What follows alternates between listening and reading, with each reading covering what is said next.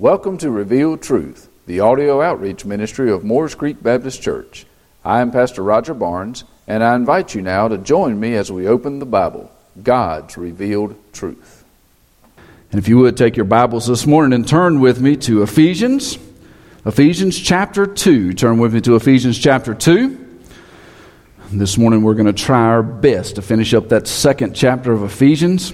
It's going to be several things going on in the next few weeks that may keep us from staying in the book of Ephesians, but uh, we'll do our best to stay on track for now, and then we'll move along with those things in the days ahead. So, Ephesians chapter 2. If you found that this morning, if you would, how about stand with me in the honor of the reading of God's Word? And we're going to start in that 19th verse of the second chapter of the book of Ephesians, and it reads like this Now, therefore, you are no longer strangers and foreigners, but fellow citizens with the saints and the members of the household of God, having been built on the foundation of the apostles and prophets, Jesus Christ Himself being the chief cornerstone, in whom the whole building, being fitted together, grows into a holy temple in the Lord, in whom you also are being built together for a dwelling place of God in the Spirit.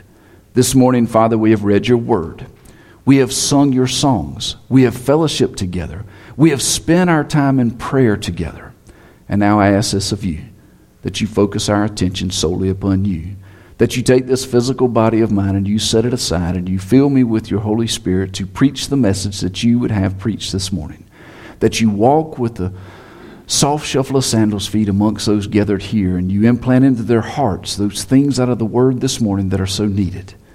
And that today, Father, we leave this place different, changed, changed to be more like your Son, Jesus Christ, for your honor and glory alone. This we pray in His name, the name of our Savior Jesus. Amen. Thank you, and you may be seated.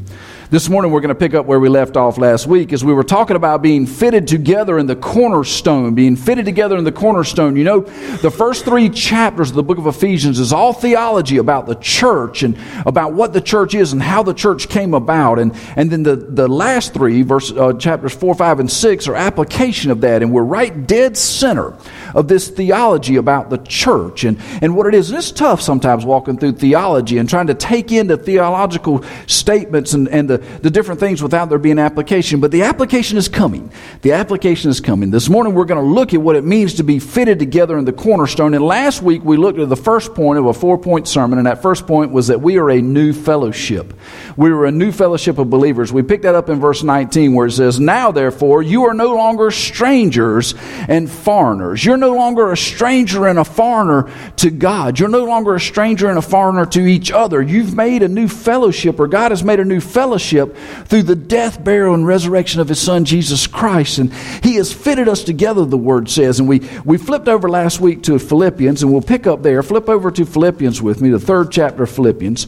And we'll talk about this, this citizenship in heaven, and we'll dive back into our verses to apply that, that citizenship. And, and we talked about last week this reconciliation that Jesus had done, this reconciliation of the body to, to reconcile us to God through the forgiveness of our sins and to reconcile us to each other because we have one Spirit, one Lord, one Christ. It put us all together. And over in Philippians chapter 4, uh, of chapter 3, I'm sorry, chapter 3, verse 17, it says this Brethren, join in following my example and note those who so walk as you have us for a pattern. For many walk, of whom I have told you often, and now tell you, even weeping, that they are the enemies of the cross of Christ. You remember we talked about that last week. From among us, as well as from outside, there are those that walk as if they are right, and they're not. They're enemies of the cross. We all were enemies of the cross before Jesus saved us with his own precious blood. And he's saying there's still these enemies. He picks up in 19 and says, Their end, or whose end, is destruction, whose God is their belly and whose glory is in their shame, who set their mind on earthly things. If I were to go around the room and ask each of you to mention someone's name that fits that category, we would be here all day because you know so many people that their God is their belly. Their God is their, the one that fulfills those physical needs that they have. Look at the world today. Look at how the laws are changing. Look at how our desires are changing as a culture. Look at how things are changing around us. It has everything to do with us. I, we. It's all about what we want, what we need. There are no absolutes anymore. Nobody wants there to be an absolute anything because it may infringe on their so self given right of some sort. In other words, they're, they're all about themselves, they care about no one else, and they care less about God. See the picture of the enemy of the cross? He moves on in verse 20. He says, For our citizenship, this is now talking about those who know Jesus as their Lord and Savior, says, For our citizenship is in heaven, from which we also eagerly wait for the Savior, the Lord, Jesus Christ. Notice how he links these two terms for Jesus Savior and Lord. He didn't just come to punch your ticket to heaven, he came to punch your ticket and take over the lordship of your life.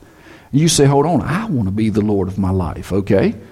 You, your destruction is coming because your God is your belly, it says right above that. For the ones who choose to lord over their own life, which is actually allowing Satan to run their life, it tells us their destruction is coming, for their God is their belly. You see, we look forward to the day that the one who hung upon a cross for our sins is going to step out of the portals of glory and call us home. We look forward to the day that that Savior and Lord of our life here calls us home. He says in verse 21 this is what is going to happen. We will transform our, lo- or who will transform our lowly body that it may be conformed to His glorious body. How many of you would like to have a new body? I stood in front of the mirror this morning when I got out of the shower. Didn't mean to make you throw up in your mouth as you thought about that. But I just can't wait to the day that God takes this physical body that causes me so much suffering and pain and glorifies it. Glorifies it to be more like his son Jesus Christ. That one day the body will no more hurt. I'll need no more eye surgery. I won't have to worry about sleep. I won't have to worry about eating. I won't have to worry about sorrow, pain. I won't have to worry about crying. Because when Jesus calls me home, he's going to conform this body to his glorious body. How's that going to look? He says it's going to be according to the working by which he is able even to subdue all things to himself. We serve a Jesus. We serve a Lord that is able to subdue all things to himself. And one day he will subdue those things of this physical body and give us a glorious body. We'll rise from the dead if we have gone on before. We'll rise in our life if we happen to be alive when he comes back. And we'll have this body this body that it says is going to be his glorious body. You see, not only do we have this, this new this new fellowship, not only do we have this new fellowship together, but we have this new future that's coming. We have this new future that we should look forward to. Flip back over to Ephesians with me when it says this. In verse 19, it says, Now therefore you are no longer strangers and foreigners. In other words, we have a new fellowship, but it says, But fellow citizens. Feta, Fellow citizens. Citizens of what? Citizens of the new kingdom. Citizens of a new place. It's just like he said over in Philippians. We may live here, but this is not our home. We're sojourners. We're just passing through. We're like nomads in the desert, heading to our home. Sometimes we get so focused on the desert we're living in, we forget our address isn't here. When they, you mail me heavenly emails or you email me heavenly letters, it doesn't come here, it comes to my home. You see, we not only have a new fellowship together here, but we have this new future, this new citizenship. And I got to thinking, what does it mean what does it mean that we are going to a place that we're going to be a new citizen? What does it mean to be a citizen? We hear all kinds of things in our, our world today, and especially here in America, as there seems to be new rights developed every day for citizenship. Matter of fact, it seems that we just give citizenship to anyone now. It doesn't matter. It doesn't matter if you're supposed to be here or not. It doesn't matter if you're a citizen two or three places. Come to America. We'll take anybody.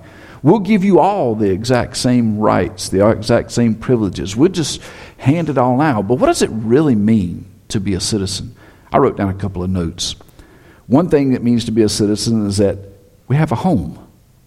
You know, there's a lot of folks that can't call anywhere home. Look at what's happening over in the other part of the world now, over in the eastern part of the world, with all of those refugees trying to escape persecution, trying to escape death, trying to escape from what they've called home forever, and they're running. They're running in droves. They're having to stop the trains from hauling people. They're having to close border crossings. They're having to find places for these people to go. And you know what they're finding out? Is they have no home. What would happen if one day you were driven from this land and you were forced to go somewhere else and you would have no home? You see, to be a citizen means that there is a place for us. The Bible tells us that Jesus has gone ahead, and what is he doing at this very moment? He is preparing for you a place to stay in the home, in the house, in the mansion of your Father, God. At this moment, He is nailing in the last nail on the siding to your room. At this last minute, He's preparing that place that you will be forever, and it's already your home. I find it kind of interesting over in 2 Corinthians, and we'll be here for just a little bit if you want to flip back to 2 Corinthians chapter 5. It says this in the very first verse of 2 Corinthians chapter 5. It says, For we know that if our earthly house, this tent, is destroyed, if something happens in this body, this tent, our earthly home is destroyed, we have a building from God, a house not made with hands, eternal in the heavens. Something neat to think about your home. You'll never have to paint it, you'll never have to pay for it, you'll never have to worry about it burning down, you'll never have to worry about termites eating it. That house is being made for you right now for all of eternity. That's your place, that you're a citizen of. It says is eternal in the heavens. So to be a citizen, we have a home, and our home is in heaven. But we not only have a home, we have a provision. You know, when I think about being a citizen of somewhere, we think about the government providing certain things for us such as the law enforcement, such as the military that defends us, such as the highway system that we drive on. All those things are provided for us. Yes, we pay for them in essence, but we don't have to go out and construct those things. We don't have to serve a certain amount of time on the police force every month to protect our neighbors and, and then rotate off. All that stuff is provided for us. So there's a certain amount of provision that comes with being a citizen.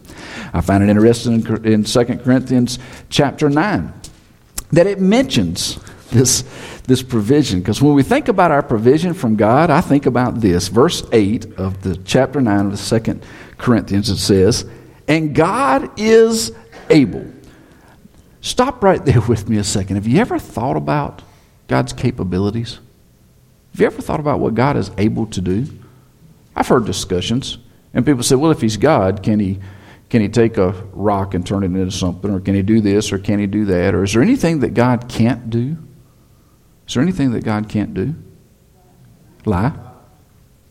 He can't lie. He can't sin. He can't do any of those things. Why? He'd no longer be God because God is holy. But everything else that we think about in the physical, God is beyond capable. Look at what he did for his only begotten Son, Jesus, when he lay dead in a tomb. There's proof positive to me. If a man can raise another man from the dead, he's something special. And if you can raise someone from the dead, you've got power beyond all power. And he starts off here and says, God is able. And he's able to do what? To make all grace abound towards you. Well, if you're saved this morning, if you know Jesus as your Lord and Savior, you understand that word grace. Because you understand that the penalty for how you lived your life and chose to live it was death, was separation from God for all eternity in a place called hell. And it was not by anything that you did, but by the absolute grace of an absolute sovereign God that you found Jesus. See, God reached down from the portals of heaven when He should have delivered destruction to your life, and through grace, He delivered love. And He did it through His Son, Jesus Christ. And when He talks about this, He says, God is able to make all grace abound towards you. He goes on to say that you always having all sufficiency in all things, may have an abundance for every good work. In a nutshell, what is he saying? The same God that showed the grace in your life to save you meets all of your needs. And he doesn't just meet them at the last minute to the bare minimum. He says he has all sufficiency in all things and have an abundance for every good work. An abundance. He doesn't just open a checking account in your name in the bare minimum, He fills it up. See, God is able, and He is our provision. But you know, so, so what else we have as a citizen? We have rights. We have certain things as a citizen of a country. There's certain things we can do and not do. There's this thing called the Constitution that we use most of. And it's those things that give us our rights and give us what we can do and what we can't do. There's amendments made, there's different things done that set forth these particular rights. And when I think about rights in heaven, I think about it being more than just these things we can do and we can't do. When I think about rights, I think about righteousness. You see, God is our righteousness. In 2 Corinthians chapter 5, or yeah, chapter 5, in verse 21, it says this For he, talking about God, made him, talking about Jesus, so for God made Jesus, who knew no sin, to be sin for us. And why would he do that? That we might become the righteousness of God in him. You see, we have all rights in God. We are righteous before God. Why? Because God made Jesus our payment. God bought us from that sinful life through the blood of His only begotten Son, Jesus Christ. He took us from that grave of sin and placed us in life and righteousness in Jesus Christ. So God gives us our rights, our righteousness. But you know what I think about as being a citizen? If we're moving from one country to another and we're becoming a citizen of a different place, a lot of times cultures are different, languages are different, customs are different, and sometimes it causes us to have to be a little bit different, doesn't it? And you see, to be a citizen somewhere, we have to adopt sometimes a new culture and a new practice. Right there in 2 Corinthians chapter 5, still, in verse 17, it says this Therefore, if anyone is in Christ, he is a new creation. Old things have passed away. New things, new things have come. It says, Behold, all things have become new. See, if you're a citizen of a place called heaven because Jesus Christ has saved you through the blood that flowed from his cross, the old things in your life should be passed away. Those things should be gone. They should no longer be there. You should stand before God as a new creation. A new creation. Because you've been washed white with the blood of His only begotten Son, Jesus Christ. And see, to be a citizen of heaven means that you have a home, that you have provision from God, that you have the righteousness of Jesus Christ, and it means that you should be a different person. You should be this different person. See, all who've received Jesus Christ as their Lord and Savior are citizens of this place called heaven. And here's the catch it doesn't matter the race, it doesn't matter the denomination, it doesn't matter the sex, it doesn't matter the education, it doesn't matter the age. None of those things matter. All who have received Jesus Christ as their Lord and Savior are part of this place called heaven. Sometimes we look across the aisle at others and think, wow, I'm going to have to spend an eternity with them. Many of you are looking at me just that way right now. The good news is, I'll never preach a sermon in heaven. You'll never have to sit through another one of these all through heaven. Some of you are saying, Jesus, please come quickly. But there will be a day that you will be joined for eternity together in a place called heaven. But you know, even now, you are joined together as if you were in heaven while being here. Sometimes we don't act like that, do we? Sometimes we like to point out all the faults of our fellow brothers and sisters in Christ, and especially if they're from a different denomination, especially if they're a different race, sometimes even if they're a different sex, or if they're old or young. But the Word says we're one body. It would be like you looking at your hand and saying, Hand, I don't like you any longer. I'm not going to use you for anything. Other hand, I like you. I think I'll use you for everything. I I really don't care how you work. I don't want you to be a part of the body anymore. Wouldn't that be foolish? Wouldn't it be foolish to take an axe and cut off a hand because you don't like it? That's, nobody does that, do they? Then why do we do it to the body of Jesus Christ? Why? Because it's just as foolish within the body of Christ as it is to do it to your own physical body. And he's saying that we're put together as fellow citizens in one body, in one person, and that person is Jesus Christ. Look with me back over to Ephesians chapter 2. It says this in verse 16, right up above where we were. It says that he might reconcile them both, both the near and the far, to God in one body through the cross, therefore, therefore putting to death the enmity, the hatred. Hatred between you and God because of sin, hatred between you and fellow man because of sin. He says he put all that together. We're one body through Christ, drawn together from far and near with one access to the Father, he says. Because of what Christ has done, we're fellow citizens of one kingdom, and that kingdom is heaven. But not only do we have that new fellowship as citizens, we have this new family. It goes on to say in verse 19, it says, But fellow citizens with the saints and members of the household of God. Have you ever wanted a new family? Have you ever looked around your family and said, Man, I wish I had a new one? As a kid, sometimes we do. As a kid, sometimes we look and say, Man, if I could have that family, they've got all the neat toys and all the good things. And, and we look over at this family and say, Well, man, they've got a big house. They've got a swimming pool. I don't have a swimming pool. I'd love to be a part of that family. And kids do that all the time. We as adults don't like to admit it, but we do the exact same thing. We look at others and say, man, how come I couldn't have grown up with that bunch that has the big house with all the horses and, and all those things? Why, why couldn't I be like that? Well, the good news is, when you come to accept Jesus Christ as your Lord and Savior, you gain an entire new family. You don't just have this new fellowship as friends, you don't just have this new citizenship, this new place, but you have this new family. I mean, look around you. If you're saved, that's all your brothers and sisters. You all look a little different, but you all have one daddy. You all have one Abba, one Father. See, it's, it's not enough to know we're part of just a kingdom, but Paul tells us we're part of a household. You see, it's one thing to be a part of a country. You have certain rights, certain fellowship. But when you take it down from the country or the state or even the county level and you bring it right into a house, it kind of changes a little bit, doesn't it? You see, being members of a household, it gives us some different privileges than kingdom membership.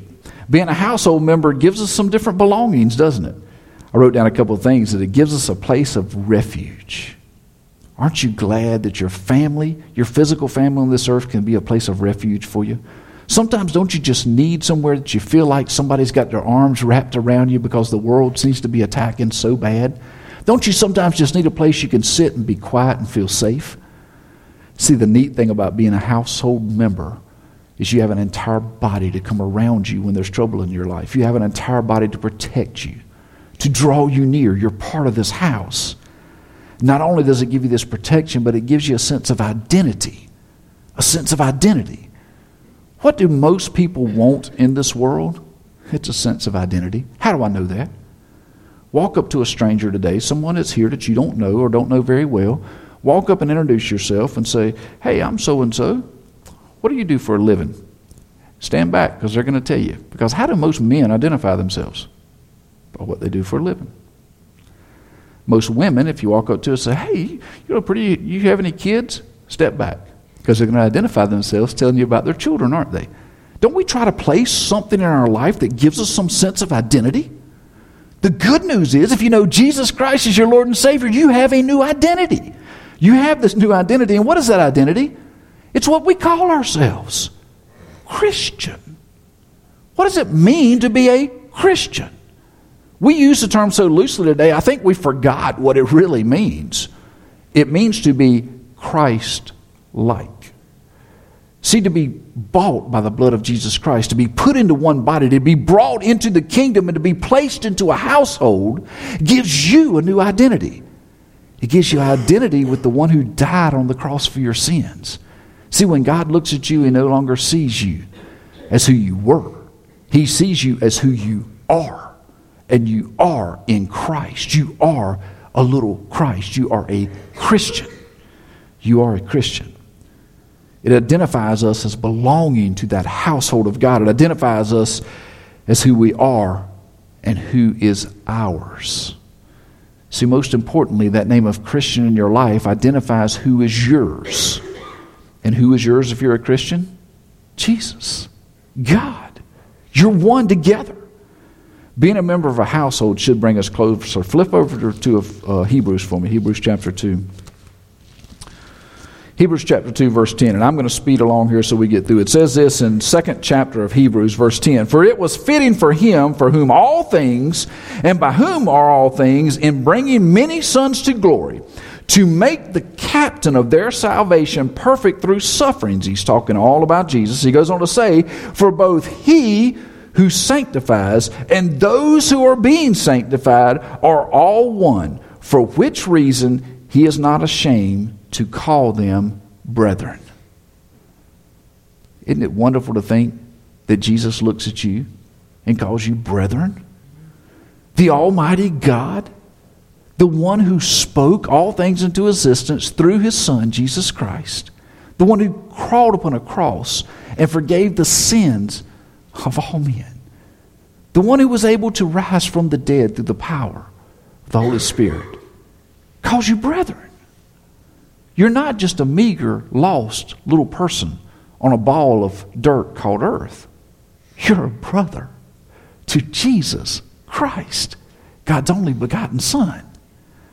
If that doesn't make you want to jump out of your pew and shout, somebody put lead in your underwear. It just excites me to think that Jesus looks at me and says, Brother, what an awesome thought. Look at Romans 8 with me. Since you didn't get excited about that one, maybe this one will help. Romans chapter 8, verse 12. Verse 12 it says this Therefore, brethren, we are debtors, and we're not debtors to the flesh to live according to the flesh. In other words, we're debtors, but we're not held in this body. We don't have to live according to the flesh. He goes on in 13 to say, For if you live according to the flesh, you will die. And he's talking about eternal separation, eternal death in a place called hell. But if by the Spirit you put to death the deeds of the body, you will live. He's talking about again this kingdom of heaven, this eternal life. Goes on in 14 to say, For as many are as led by the Spirit of God, these are the sons of God. For you did not receive the spirit of bondage again to fear, but you received the spirit of adoption, by whom we cry out, Abba, Father. See, we don't fall before a God in fear for what He's going to chastise us with. We fall before a God out of love because He's Abba. He's Father. He's not some God that's sitting on a throne waiting for you to mess up so that he can smack you. He's some God that knows you're going to mess up and is desiring for you to come to him and ask for forgiveness so he can cover you in his love. He's a father that says, Yes, there's going to be times that I'm going to bring something in your life that's going to cause you pain. And that's because you've chosen to do something or there's something in your life that needs to be corrected and you need to be chastised or needs to be something to change your direction. But when you change that direction, I'm not going to sit here and hold it against you. I'm going to wrap you in my arms of love and remind you that I'm your daddy. What an awesome thought to think that Jesus died upon a cross gave us this new fellowship, gave us this new place we're going to be, this new citizenship. Thank God it gave us this new household with a new daddy. A daddy that loves us. For we're citizens of a kingdom and we're members of this household, and God is our Father. Jesus is our brother. But it doesn't stop there. In Ephesians 2, he goes on in verse 20, he says, Having been built on the foundation of the apostles and the prophets. What does he mean, build on the foundations of the apostles and the prophets? When we think about the apostles and the prophets, we think about those men who wrote the Old Testament, who proclaimed what was going to happen in the future, who spoke in place of God, that he spoke through. We think about those apostles that wrote our, uh, many of the books of our Bible, those ones that, that Jesus walked by the seashore and chose to be his disciples and made them apostles. We think about those guys, and, and yes, that's part of it. But what he's really saying here is that it's the foundation of those guys, not those guys themselves. What is the foundation that those gentlemen laid? those apostles and prophets? It's called the Word. You see, because God chose to speak through them, to pen the Bible that you hold in your hand through those apostles, those prophets, to bring His living Word to life before you in a book. And it says it's on that foundation that those men laid through the Word that this whole thing was put in place, that this whole body has been brought about. And he goes one step further and he says, Here is what they brought about. He says, Having been built on the foundation of the apostles and prophets, Jesus Christ Himself being the cornerstone. You see, of all that we've talked about, what holds it all together? It's like the foundation of any good house, it's how it starts. If you build the foundation on something less than solid rock, the foundation will give and the house will fall. You start the foundation with the most important piece. And what Paul is saying here is he's writing, he's saying the house that's being built for the glory of God starts with one stone, and that stone is Jesus Christ himself. Matthew 16 tells us the story of that, how Jesus himself said in Matthew 16,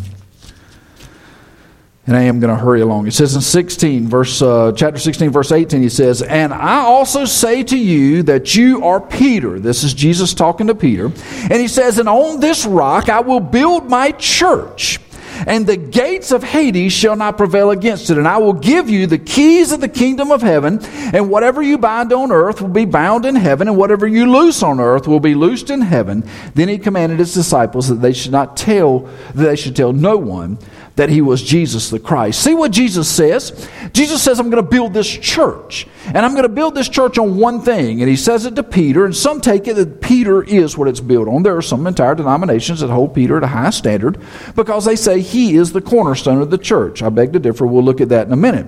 But Jesus reveals this plan for the church. Let's look at the plan first. He says there's going to be this power. Within this church, because of what it is and what it represents, it's going to have the keys of the kingdom of heaven. What are the keys of the kingdom of heaven? The gospel, the word. For to enter heaven, how must you enter? Through Jesus Christ. Through Jesus Christ is the only way to enter heaven. John 1 tells us that Jesus is the Word. He was with God before earth was created. He is with God now. He is the Word. He is the entrance. That Word is spelled out here in His Word. The keys to the kingdom of heaven are held by us, the church. And to allow the entrance to heaven, we must share the gospel because it says it's through hearing the word that we had the faith to believe. You see the picture of that kingdom entrance? And he even goes on to say that there'll be this binding and loosing. We won't talk exactly about what that is today, but it does talk about the power that's given to the church through the indwelling of the Holy Spirit. And it's awesome to think that, that Jesus had this plan. And he goes on to say that, that there's, it starts on one thing, and he calls it there in verse 18 a rock. On this rock I will build my church. What is that rock? Look back up the verse uh, 13 for me. Verse 13 in Matthew chapter 16 he says, When Jesus came into the region of Caesarea Philippi, he asked his disciples, saying, Who do the men say that I am, the Son of, or who the Son of Man am? Said, Some say John the Baptist, some Elijah, some Jeremiah, or one of the prophets. He looks straight at him and he says, But who do you say that I am? Simon Peter steps up and he says this You are the Christ, the Son of the living God. You want to know what the church is built on? It's that statement. How do I know? Because in 17 he says, Jesus answered and said to him, Blessed are you, Simon Barjona, for flesh and blood has not revealed this to you, but my Father who is in the heaven. And then he goes on in 18 to say, It's upon this rock, this statement that's so solid it cannot be shaken, this statement that's so solid that the hell cannot even penetrate. He goes on to say that the gates of hell cannot even prevail against the church because of what it's built on this solid rock.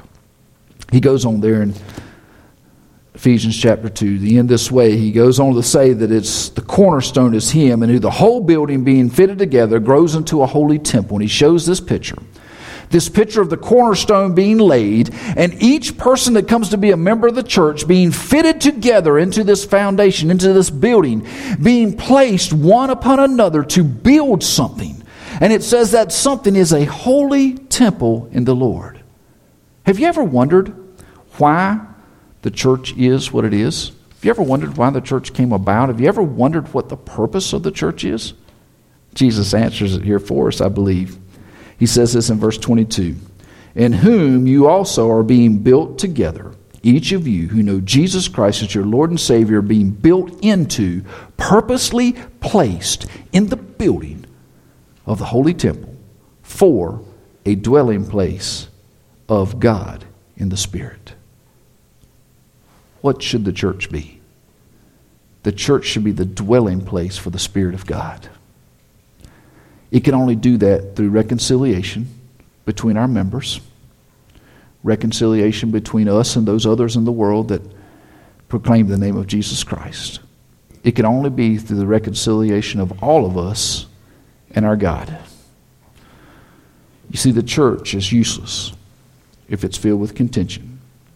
The church is useless if it's filled with strife. Because where there is sin and strife and contention, there can't be the presence of the Holy Spirit. You see, the Holy Spirit dwells where the Lord rules. And I tell you, this church, it's been on my heart for some time, and especially since I've been here as your pastor. But the church of Jesus Christ in this world today needs to fall on its face and repent. It needs to ask forgiveness for the sins it has committed.